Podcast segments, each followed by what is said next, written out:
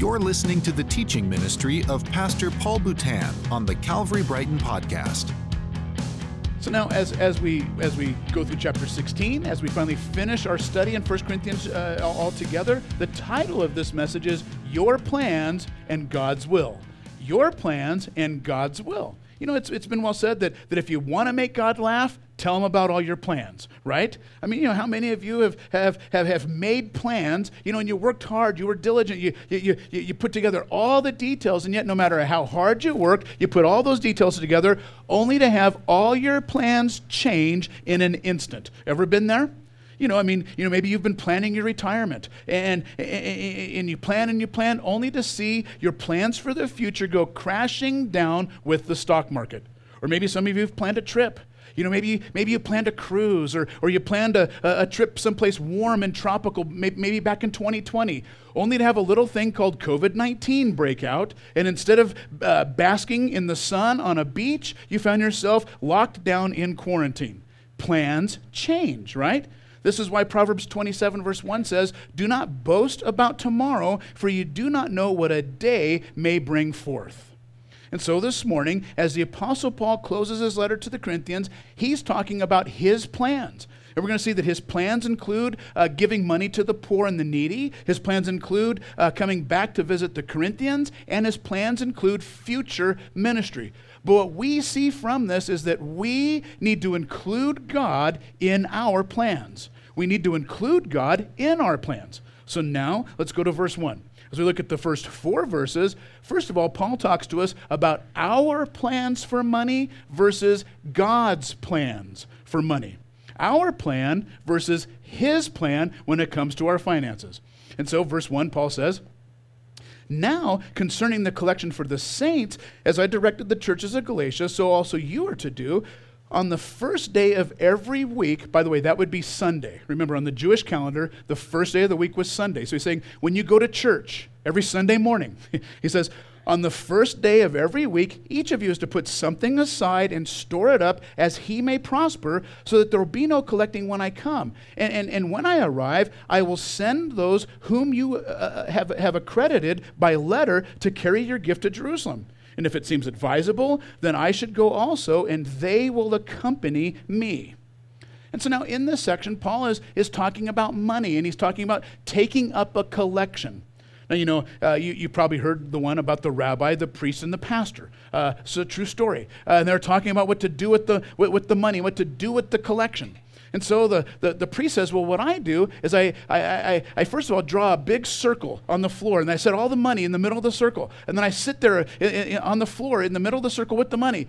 I throw the money up in the air, and I figure whatever lands inside the circle, that's mine to keep. Whatever lands outside the circle, that belongs to God.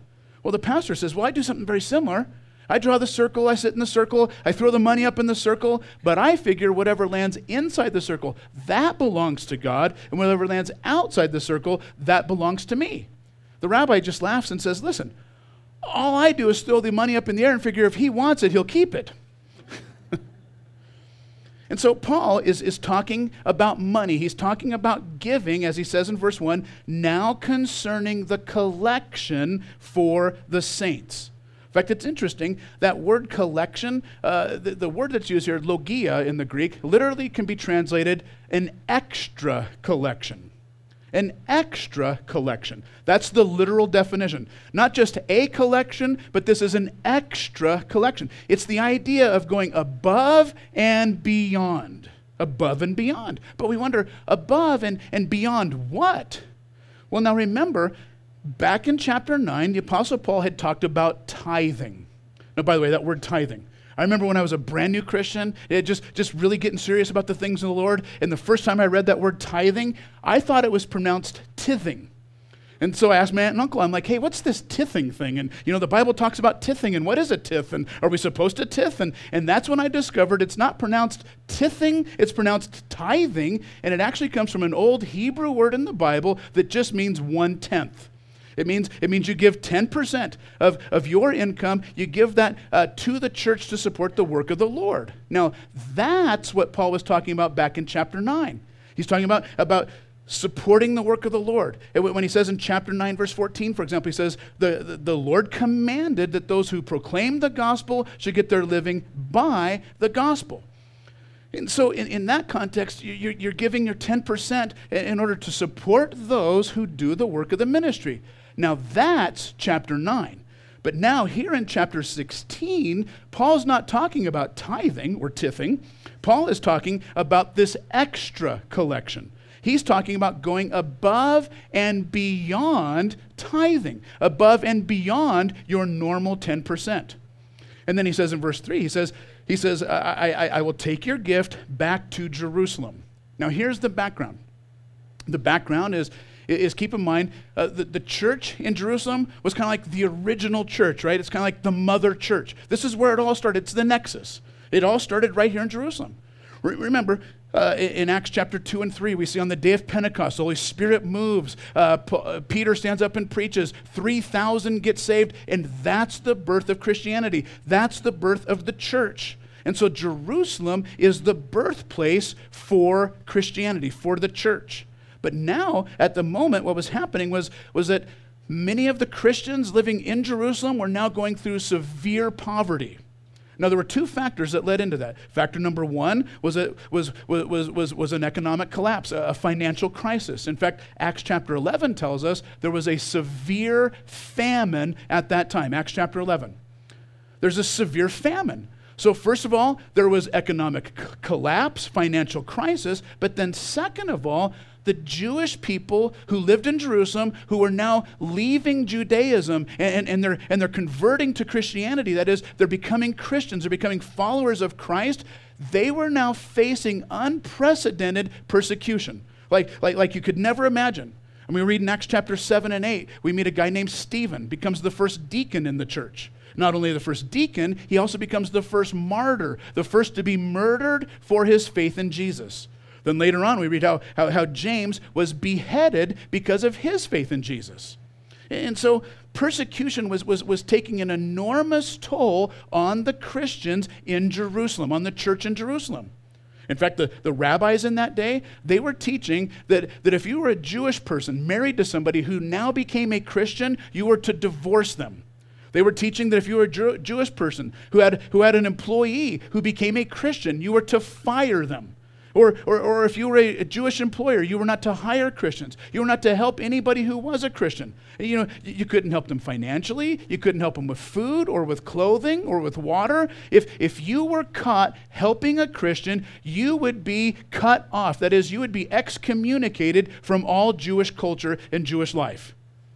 And so, because of that, the, the, the, the, Christians who lived in Jerusalem were, were, were facing dire poverty, severe poverty, and that's why uh, Christians who lived in these Gentile regions, the churches in the Gentile regions, like, like Galatia, like, like the city of Corinth, they are now being asked to, to go above and beyond their regular 10%, their, their, their normal tithe that they're already giving to support their local church.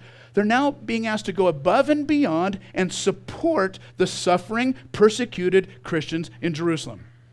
You know, it's kind of like when you go to our website to give. You'll, you'll notice you have the opportunity to tithe, but then in addition to that, you've, you've got the ability to go above and beyond and, and maybe help the, the work of the Lord that we're doing in Uganda or the work of the Lord that we're doing in Watts, LA, or so on and so forth. And so that's what's happening here. He's saying, you know what? we're going to take this extra collection above and beyond to help the, the, the persecuted church in Jerusalem. So that's what Paul has in mind in verse 1 when he says, Now concerning the collection for the saints. By the way, uh, that, that phrase, now concerning, what's interesting is this is now the fourth time in the book of 1 Corinthians that the Apostle Paul has used that phrase, now concerning. The first time he used that phrase was back in chapter 7, verse 1. In chapter 7, we see that the Corinthians are asking Paul questions about marriage. And so in chapter 7, verse 1, Paul starts and says, Now concerning the questions that you've asked about marriage. And then in chapter 8, they're, they're asking questions about food that's been sacrificed to idols. And so he starts off and he says, Now concerning food that's been sacrificed to idols. Then in chapter 12, uh, they're asking questions about spiritual gifts. And so then he starts off the chapter by saying, Now concerning spiritual gifts. And so it's safe to assume that here in chapter 16, verse 1, when he says, Now concerning the collection for the saints, he, he's, he's answering their question.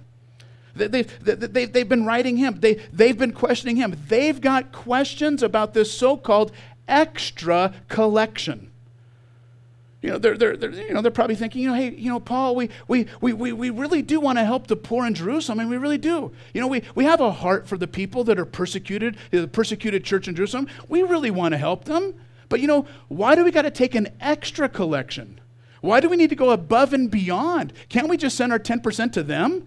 I mean, do we have to send our, our 10% to our church here in Corinth? Can't we just instead tithe to the persecuted church in, in Jerusalem?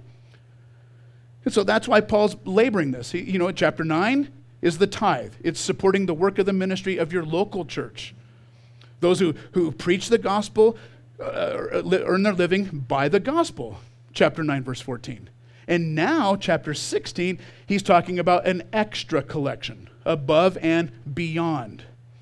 Now, the, as we look at the fact that that evidently they were struggling with supporting the work of the ministry in general. I mean, that's why Paul had to write chapter 9. He wouldn't have wrote it if they weren't struggling with it. So in chapter 9, evidently they were struggling with supporting the work of the ministry in general. And now in chapter 16, we see that they have, have questions about, about this extra collection, about going above and beyond. When we look at their struggle and we look at their questions, really, it reveals their heart on the issue. I mean, after all, Jesus said in, in Luke 12 34, he said, Where your treasure is, there your heart will be also. And so it seems to reveal their heart when it comes to this. You know, it's funny. There, there's a church next to my house, uh, and, and, and, and, it's one of those churches that has, has these you know, clever little signs that they put out there. And so one time I drive by and it says, When it comes to giving, some people stop at nothing. That was the Corinthian church. They're like, Hey, you know, Paul, when it comes to giving, we want to stop at nothing. You know, I mean, yeah, we really do care. We really do have a heart, but you know, we, we you know, we just, you know, we don't really want to do anything. So it kind of reveals, frankly, that they struggled to include God in their financial plans. They were struggling to include God in their financial plans. And so Paul in chapter 9 talks to them about, about supporting the work of the ministry. Now in chapter 16, he's talking about going above and beyond, an extra collection for those that are suffering. And then he, he, it's interesting, he says in verse 3 And when I arrive, I will send those whom you accredit by letter to carry your gift to Jerusalem. He says, Those who you accredit by letter. And what he's saying is, you know what? He's saying, you know, go ahead, verify that the funds that you're giving are actually being used the way that, that, that, that, that they were being asked for. You know, they're being asked to take care of the, the poor in Jerusalem, the needy in Jerusalem. You know, make sure you verify that. And it's always a good practice to make sure that the charity that you're, that you're, that you're, that you're helping is actually a viable charity, that they're actually doing what they claim they're going to do. Now, by the way, that's one of the reasons, and I, have hesitated to share this publicly, but that's one of the reasons that we as a church no longer support a ministry called Gospel for Asia.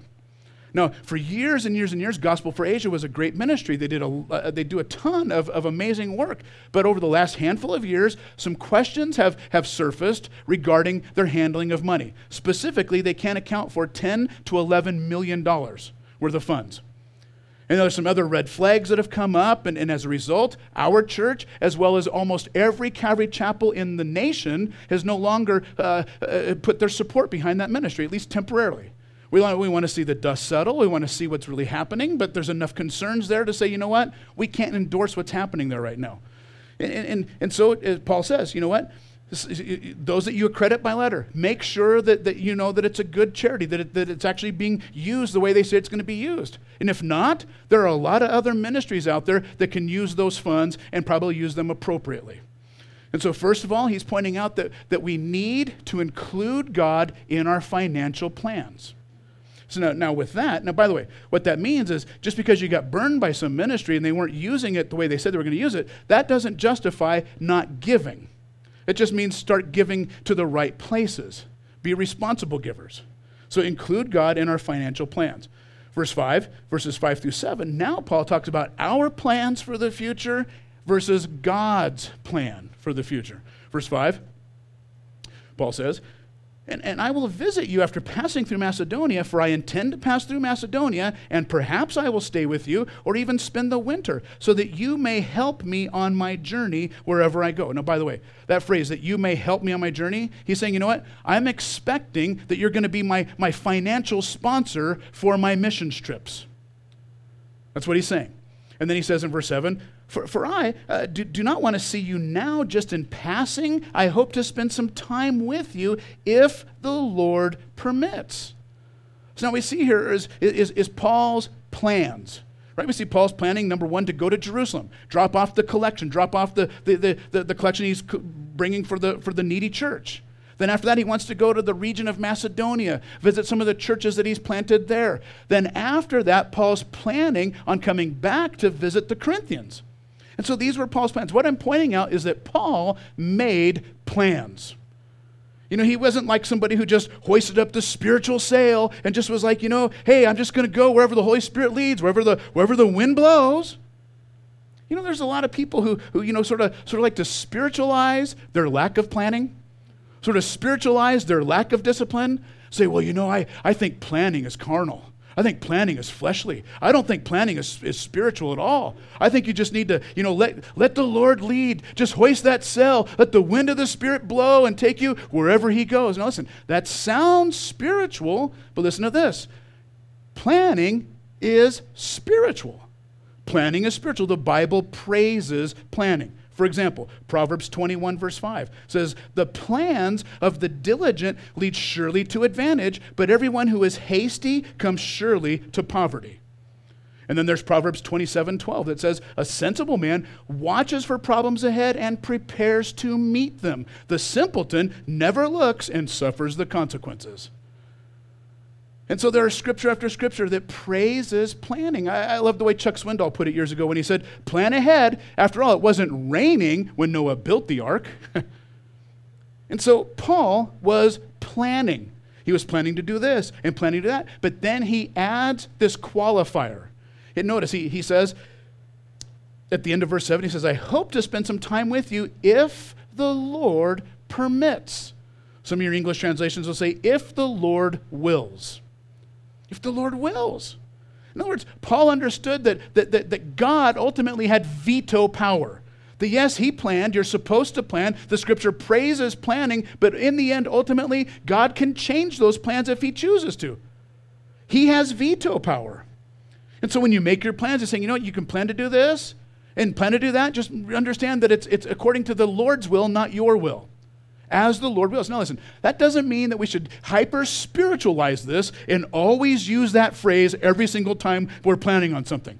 You know, so after church, somebody want, maybe wants to invite you out to lunch, and you're like, oh, yeah, that'd be great if the Lord wills. So, you know, you pray about it, you go out to lunch with them, you're at, you're at the restaurant, you, you place your order, you order a cheeseburger. And the waitress says, Well, would you like fries with your cheeseburger? You're like, Well, yes, I would, if the Lord wills. And you're all, if the Lord wills this, and if the Lord wills that. And, and, and, and so finally, the waitress comes, she brings everybody their food but you. You're the only one that doesn't have food. And a little while goes by, you still don't have food. So a little later, you, you're like to the waitress and you're like, you know, hey, do you plan on bringing me my, my cheeseburger and fries? She smiles and says, if the Lord wills. And so Paul's simply saying, listen, go ahead and make your plans. It's, it's, it's good to plan, but, but when you plan, you know, plan this, plan that, but just realize He has veto power. He's in control. And so plan and say, Lord, you know what? Here's my plan, but ultimately I want you to direct my steps. You're in control. I want thy will be, to be done, not my will to be done. And so, in effect, what we're saying is, is make plans in pencil. James chapter 4, 15, it, it says, says, if the Lord wills, we will live and do this or that. We make our plans, but we make them in pencil. We realize He has veto power. In other words, when we make our plans, we need to include God in our plans. Verse 8, uh, verses 8 through 12, now Paul talks about our plans for ministry versus His plan. And so in verse 8, Paul says, but I will stay in Ephesus until Pentecost, for a wide door and an effective work has opened to me, and there are many adversaries When Timothy comes, see that you put him at ease among you, for he is doing the work of the Lord as I am. So let no one despise him. Help him on his way in peace, that he may return to me, for I am expecting him with the brothers. Now, notice he uses that phrase again. He says, Help him on his way in peace. First, Paul said, When I get there, I expect you to help me. And now I want you to help him. He's saying, you know what? Just as you are, are going to be a financial sponsor for my missions works, I want you to sponsor his missions works as well. And then in verse 12, he says, Now concerning our brother Apollos, I strongly urged him to visit you with, with, with, the other brothers, but it was not at all his will to come to you now. He will come as he has opportunity. And so we see that, that Paul made his plans, but evidently Apollos was also making his own plans. Now, as far as Paul's plans were, were, concerned, he said back in verse 8 that he's planning on staying in, in Ephesus until Pentecost. He says in verse 9, For a wide door and an effective work is open to me, and there are many adversaries. Now, notice that last line. He says, There are many adversaries. Now, you know, I, I bring that up because, you know, we, we this, this reminds us that, that, that just because the Lord opened the door, that doesn't mean it's going to be easy. You know, we, we tend to think that, you know what, if, if God's in it, if it's God's will, then it's going to be nothing but smooth sailing and easy streets and, and nothing but green lights the whole way. In, in fact, if God's not in it, then it's going to be hard. Then it's going to be difficult. Then it's going to be challenging and, and all these other things. Well, tell that to the Apostle Paul. Because, you know, Paul says his plan was to go to Ephesus. He did go to Ephesus. And at first it was, it was glorious. It was amazing. I mean, there was this huge revival that broke out. Paul's preaching the gospel. Tons and tons of Ephesians are, are coming to Christ. They're, they're renouncing the, the goddess of, of Diana. They're, they're, they're turning away from, from drugs. They're turning away from prostitution. They're turning away from, from idol worship. And they're turning to Jesus. But then some of the guys who sold idols outside of the temple of Diana, they started realizing how much money they were losing. Now that people are, are, are, turning away from idol worship and they're turning to Jesus instead, they realize how much money they're losing, and, and now they start a riot. And, and, and, all craziness breaks loose, and, and the next thing you know, Paul gets arrested and he gets thrown into prison. And yet he calls it a, wide door and an effective work that's open to him. You see, we, we, we, we tend to think that, man, if God's in it, it's nothing but, but, but, but green lights. But truth is, is everywhere Paul went, I mean, he had, he had problems. You know, he, he was in Lystra, Acts chapter 14, goes to a, town called Lystra, preaches the gospel. All of a sudden, a riot breaks out, and, and this time they stone him. They, they thought they killed him, they leave him for dead. In fact, it's been said that, that everywhere Paul went, he either, he either started a revival or a riot or both. And it was usually both. And so this just reminds us that, you know what? We may not find an easy life in Christ, but what we will find is a fulfilling life in Christ. Those two are not always the same thing. Fulfilling doesn't always mean easy. Jesus did say, I've come that you, ha- you may have life and life more abundantly, but he also said, in this life you will have tribulation. And so oftentimes, you know, we talk about finding God's plan for our lives and finding God's will for our lives, and, and we talk about, you know, God opening doors. And typically what we mean by that is, is that he's blessing us left and right. You know, he blessed us this way and blessed us that way. He opened this door and opened that door. Man, he gave me favor here and he gave me favor there. But rarely do we mean by that that, that, that, that he's talking about adversaries and riots and, and, and persecution and suffering. You know, so a lot of us, we want to believe that, that, you know, as long as we love Jesus, then everybody else is going to love us. Man, it's going to be nothing but friend requests. We're never going to get unfriended. And man, nothing but like emojis and little hug emojis. But man, we're never going to get that little devil face angry emoji, let alone the poop emoji. Can I just tell you that life is full of the poop emoji? Real life is? you know, and so we tend to think that, you know, now that we're Christians, we're never going to suffer. I mean, now that we've become a Christian, you know, bad things won't happen to us anymore. We're not going to get sick, no more cancer. Our houses aren't going to get broken into. Our kids will never rebel. Listen, that's not real life. Here's real life. Job chapter 5, verse 7 says, Man is born for trouble as sparks fly upward. That's real life.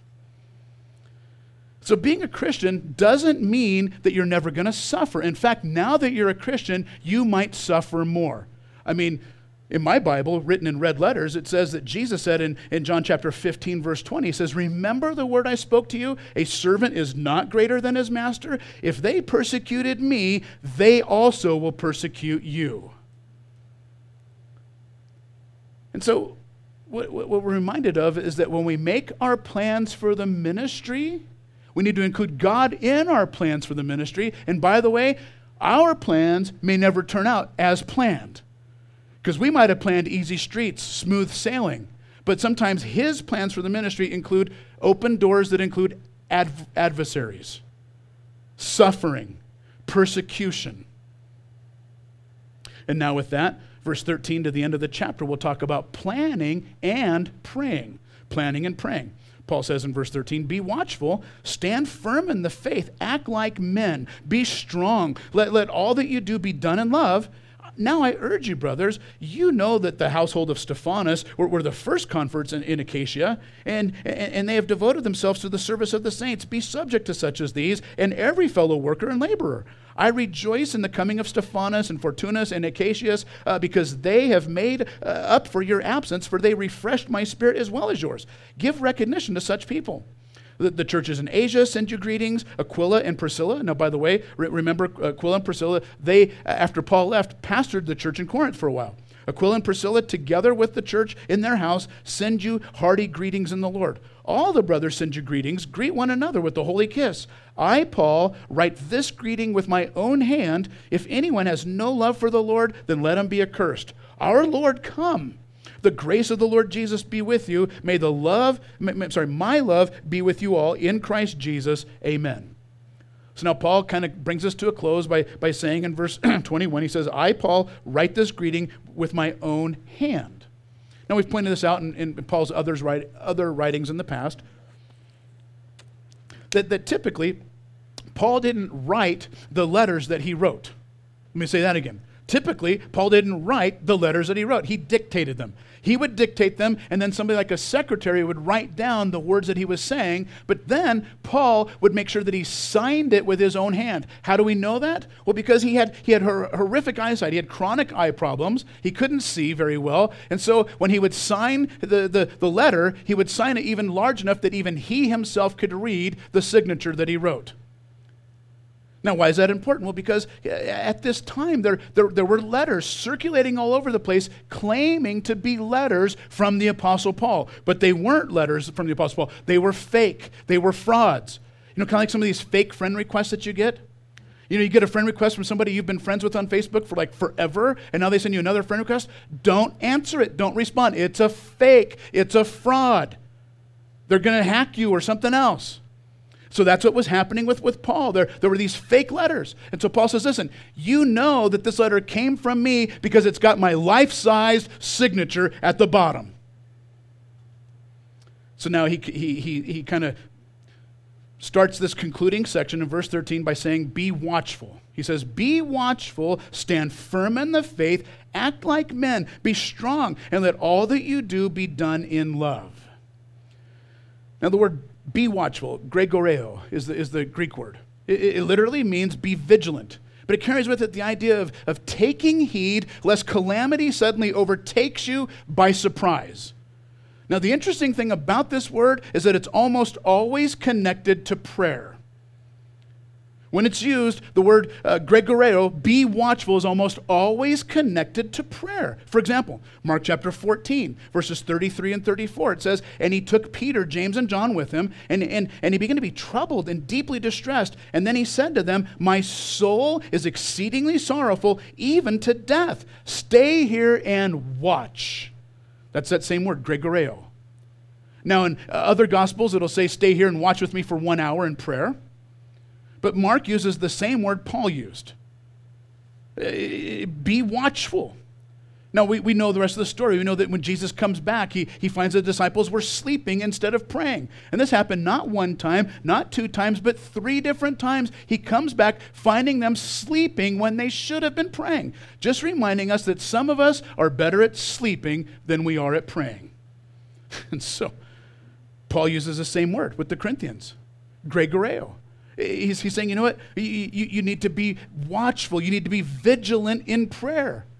And so, after telling the Corinthians uh, to, to make sure that they include God in their, in their financial plans, and after telling the Corinthians to include God in their plans for the future and in their plans for ministry, now he's, he's telling them, you know what? Now they need to be watchful. They need to be vigilant in prayer. Why? Well, because listen to this. Sometimes even the best laid plans change. Sometimes the best laid plans change. I mean, ask the Apostle Paul. Paul just told us what his plans were. He planned to go to Jerusalem and then Macedonia and then, and then, and then, and then come back to the Corinthians. But listen, plans changed. Riots broke out. People were arrested. He was arrested. And then ultimately, he, he, he, he, he, he, gets, he gets arrested in Jerusalem, and then he gets shipped off to Rome, where he's going to stand on trial before Nero. And then later on, he stands on trial before Nero for a second time, and that's when he gets beheaded. Plans change. In the same way, listen, sometimes your plans change. You know, maybe some of you in this room are single, and maybe, maybe by now, at this stage of life, you thought you'd be married by now, starting your own family by now. And, and yet here you are, you're still waiting for God's plan. Others of you, as I mentioned earlier, you're, you're, you're trying to plan your retirement. And, and, then all of a sudden inflation spiked, unemployment spiked, and now with this with this overinflated housing market, all of a sudden your dream retirement home is starting to look a lot more like a retirement tiny house, a retirement Tuff Shed. Plans change. Some of you, you, you, you never planned uh, uh, on battling poor health. You never planned a divorce. You never planned that you'd have to bury one of your children. But life didn't turn out as planned. And that's why we need to be watchful and vigilant in prayer. And so this morning, we've seen that not only when we make plans do we make them in pencil because we, don't know what the future is going to hold. So we make our plans in pencil, but we also see this morning that when we make our plans, we need to make them in prayer. Make your plans in pencil, but make your plans in prayer. Philippians 4 6 tells us, Do not be anxious about anything, but in everything, by prayer and petition, with thanksgiving, present your request to God. In everything, even the failed plans, in everything, present your request to God. Listen, by the way, can I say that I think the reason some of us may not know what God's will is for our finances or some of us don't know what God's will for our lives or, or our future or for our ministries are, is because frankly, maybe we haven't been really praying. We haven't been watchful. We haven't, we haven't been vigilant in prayer. You know, maybe, maybe some of the stuff that we're, we're, we're going through and dealing with, you know, it, we, we, you know, it's trivial. It's, it's insignificant. You know, we're like, you know, it's too small to, to bother the God of heaven with. It's like the woman who came up to G. Campbell Morgan years and years ago and she said, You know, Pastor, do you think that we should pray about everything, even the little things in life? G. Campbell Morgan looked at her and said, Ma'am, do you honestly think that compared to God, anything you're going through is actually big? Listen, as far as God's concerned, everything you're going through is small stuff. Nothing compared to Him is actually big. So bring everything to God in prayer. Pray about everything. Now, by the way, I, I, I think another reason that we, that we need to include God and, and, include prayer in our planning is because, frankly, when it comes to God's plan, when it comes to God's will, frankly, He doesn't always reveal it to us all at once. I mean, you know, we, we, we want the plan. I mean, we, we want like the five year plan. We want the whole plan, all the details, all up front. That's not how it works. 2 Corinthians chapter 5, verse 7 says that we walk by faith, not by sight. And so generally, I've learned that, that, you know what? He usually doesn't tell you what step number two is going to be until after you've taken step number one. I think a great illustration of that is Philip in, in, Acts chapter 8. You know, Philip, we read in Acts chapter 8, he's, he's, he's, in, he's in this village in Samaria. He's preaching the gospel. I mean, it is awesome. There's this huge revival breaking out. Hundreds upon hundreds are being saved and, and coming to Christ. And then all of a sudden, God tells Philip he wants him to leave Samaria and go to the desert. He doesn't tell him the whole plan. He doesn't tell him, hey, here's what's going to happen when you get there, and I want you to do this and this and this. He just tells him one thing leave and go to the desert. And it wasn't until Philip took step one that he finds out what step two is going to be. So he leaves, he goes to the desert, and then he finds out step two. God says, "Hey, you see that, that guy in the chariot up there with the with the with the with the security detail? That that that that, that, that Ethiopian official called the Ethiopian eunuch? Yeah, yeah." He says, "I want you to run up to the chariot." So he runs up to the chariot. He doesn't know what's going to happen. For all he knew, the sec- security detail was going to take him out. He didn't know what was going to happen, but he steps out. He takes step number two. He gets there and he finds out step three. He finds out the Ethiopian eunuch is, is reading the scroll of Isaiah. And he says, Hey, do you understand what you're reading? And, and he says, No, why don't you jump up here and read it for me and, and help me understand? So he gets on board and he, and he starts reading it. He explains how Isaiah 53 is all about Jesus, and he leads the Ethiopian eunuch to faith in Jesus and then baptizes him later. But he got the details one step at a time. See, oftentimes, God's plan for our lives, we find God's plan for our life when we not only include Him in, in, our plans, but when we, when we, when we make sure that, that, we, that we pray our plans. That when prayer is a part of the planning process. And in that process, we find out step one. And then when we step out in faith and we take step one, that's when we find out step two. And then step three, so on and so forth. Oswald Sanders, he, years and years ago, he told a story about a woman who was speaking at a, at a conference in, in, in North Carolina. And, and, and, she, and she illustrated God's plan for her life. She, she got up and she just held up this, this blank sheet of paper. Just a blank sheet of paper. The only thing on the sheet of paper was her, her signature at the bottom. And she says, This sheet of paper contains God's plan for my life. Just a blank sheet of paper. She says, This is God's plan for my life. I don't know a single thing about it. I'm relying on Him to fill in the details, for Him to fill in the blank. But I've already signed my name to it. I've already committed to it. I've put my signature on the contract. I'm going to live by faith. And so the Apostle Paul this morning is closing his letter to the Corinthians by reminding us to include God in our, in, our, in our financial plans, include God in our plans for the future, include God in our plans for the ministry. But when we're making our plans, remember to make them in pencil. He's got veto power. And not only that, but when we make our plans, make them in prayer. Be vigilant, be watchful in prayer, because plans don't always go according to plan. Father, we thank you for your plan for our life. And ultimately, that's what we want. We want to know your will, your desire, your plan for our lives, for our finances, for our families. Lord, because everything about us is to bring you glory. Lord, ultimately, we are just change in your pocket. Spend us any way you want. We pray not my will, but thy will be done. In Jesus' name. Why don't we stand and sing one more time to the Lord? Thanks for listening to the Calvary Brighton podcast. To find out more about our ministry in Brighton, Colorado, go to calvarychapelbrighton.com.